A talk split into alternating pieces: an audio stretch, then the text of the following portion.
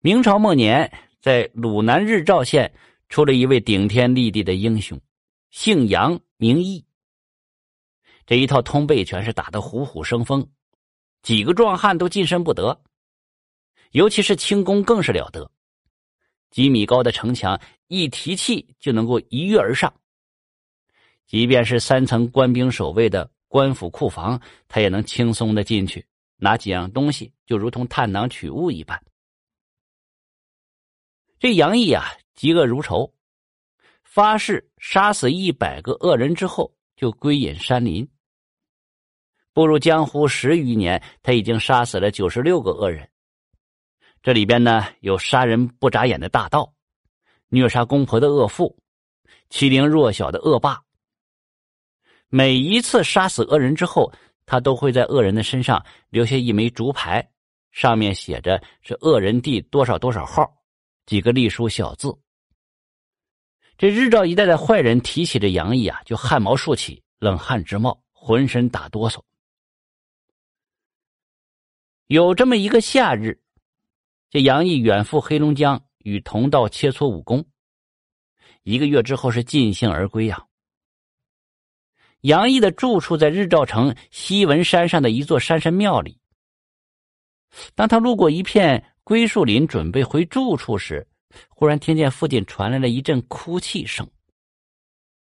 杨毅循声就望过去，就看见一个中年妇人将一根绳子抛向一个树杈，把脖子搭上去就要上吊。杨毅忙甩出一支袖剑，将绳子一斩两断。上前扶起那妇人：“大嫂，有什么想不开的，非要走这条路啊？”妇人看着杨毅是泪如雨下呀，你还让我死了吧，我活不下去了。原来这个妇人叫牛李氏，是日照县牛家村人。膝下没有儿女，与丈夫牛三相依为命。这牛三是个樵夫，身体很结实的，整天上山打柴，然后带到日照县城卖掉，换一些什么日用品。这过日子虽然不富裕，但是温饱还是有保证的。这天，这牛三啊，偶感风寒，浑身酸疼。牛李氏就赶紧去日照县城有名的济世堂药铺，就给丈夫抓药。济世堂的大夫叫王世普，粗粗的问了牛李氏几句牛三的病情，就开了一个药方，让伙计照单抓药。回到家之后，牛李氏就把这药煎了。然后端给丈夫喝。这牛三喝了之后，感到头晕脑胀的，就上床去睡了。可是万万没有想到，第二天牛李氏就发现丈夫面色铁青，死在了床上。杨毅这么一听，那这么说，是那个庸医的药夺去了你丈夫的命吗？牛李氏擦了擦眼睛，我也觉得是这样。因为我丈夫一向身体是很结实的，于是我就去济世堂讨说法，那个王世普却死不承认，最后竟然竟然他，这牛律师再也控制不住自己的感情，嚎啕大哭起来。那后来怎么了？他对你做什么了？牛李氏止住哭，这个王世普有钱，又与县太爷有关系。后来他竟然去县衙把我告了，说我诬陷好人，影响他的形象，对他的生意造成了很大的影响，要我向他道歉，并且赔偿损失五十两银子。这是恶人先告状，我自然是不服，就在公堂上与他争执起来。那个县太爷竟然说我咆哮公堂，将我乱棍打出。说到这儿，牛理事也不顾羞耻了，一把掀起衣服，让杨毅看他身上的斑斑伤痕。杨毅看了，气得大喊了一声：“岂有此理！这天下还有王法吗？”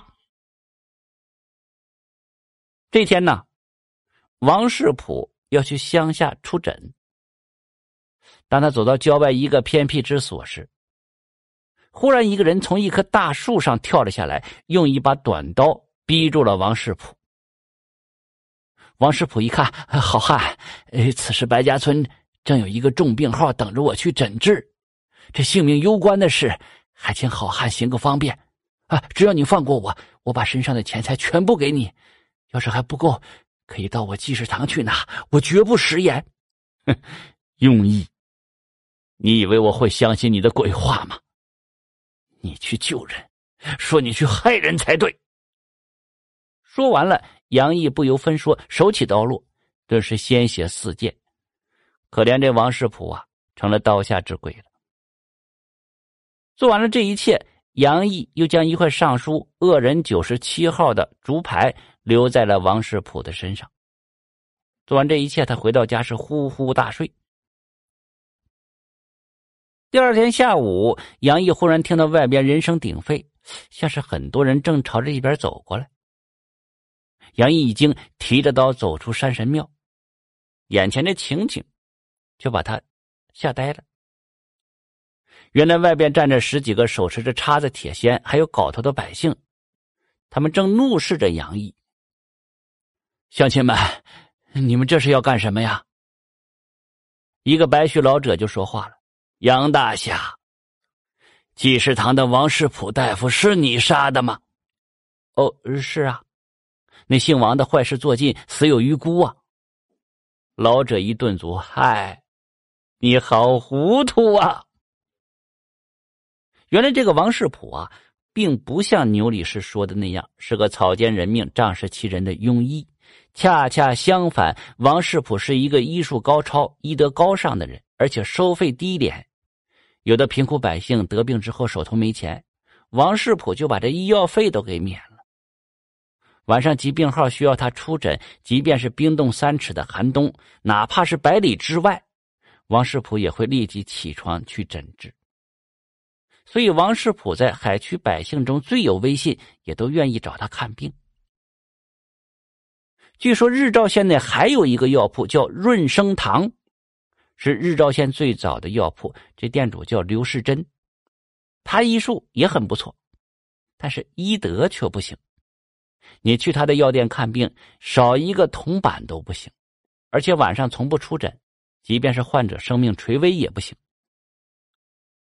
济世堂开业之后，眼见着患者都跑到那儿去了，这刘世珍呐，不从自身找原因，却怨恨起王世普来了，屡次找他的茬，都以失败告终了。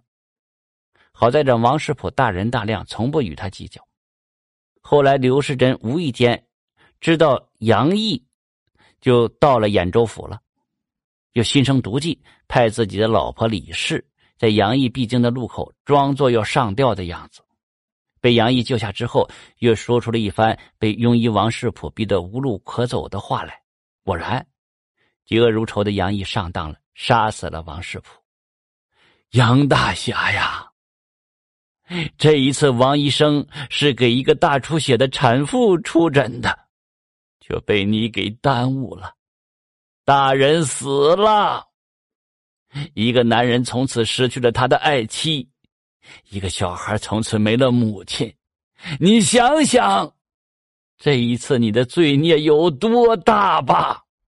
嗨，杨毅听了是后悔莫及呀！你们容我一晚，明天我定给大家一个答复。当天晚上，润生堂店主刘世珍两口子被人给杀死了，留下的竹牌分别是恶人九十八号。和恶人九十九号，他们身边还躺着另外一个人，正是日照义侠杨毅，他是自杀而死的，他的身上也有一块竹牌，上面写着“恶人第一百号”。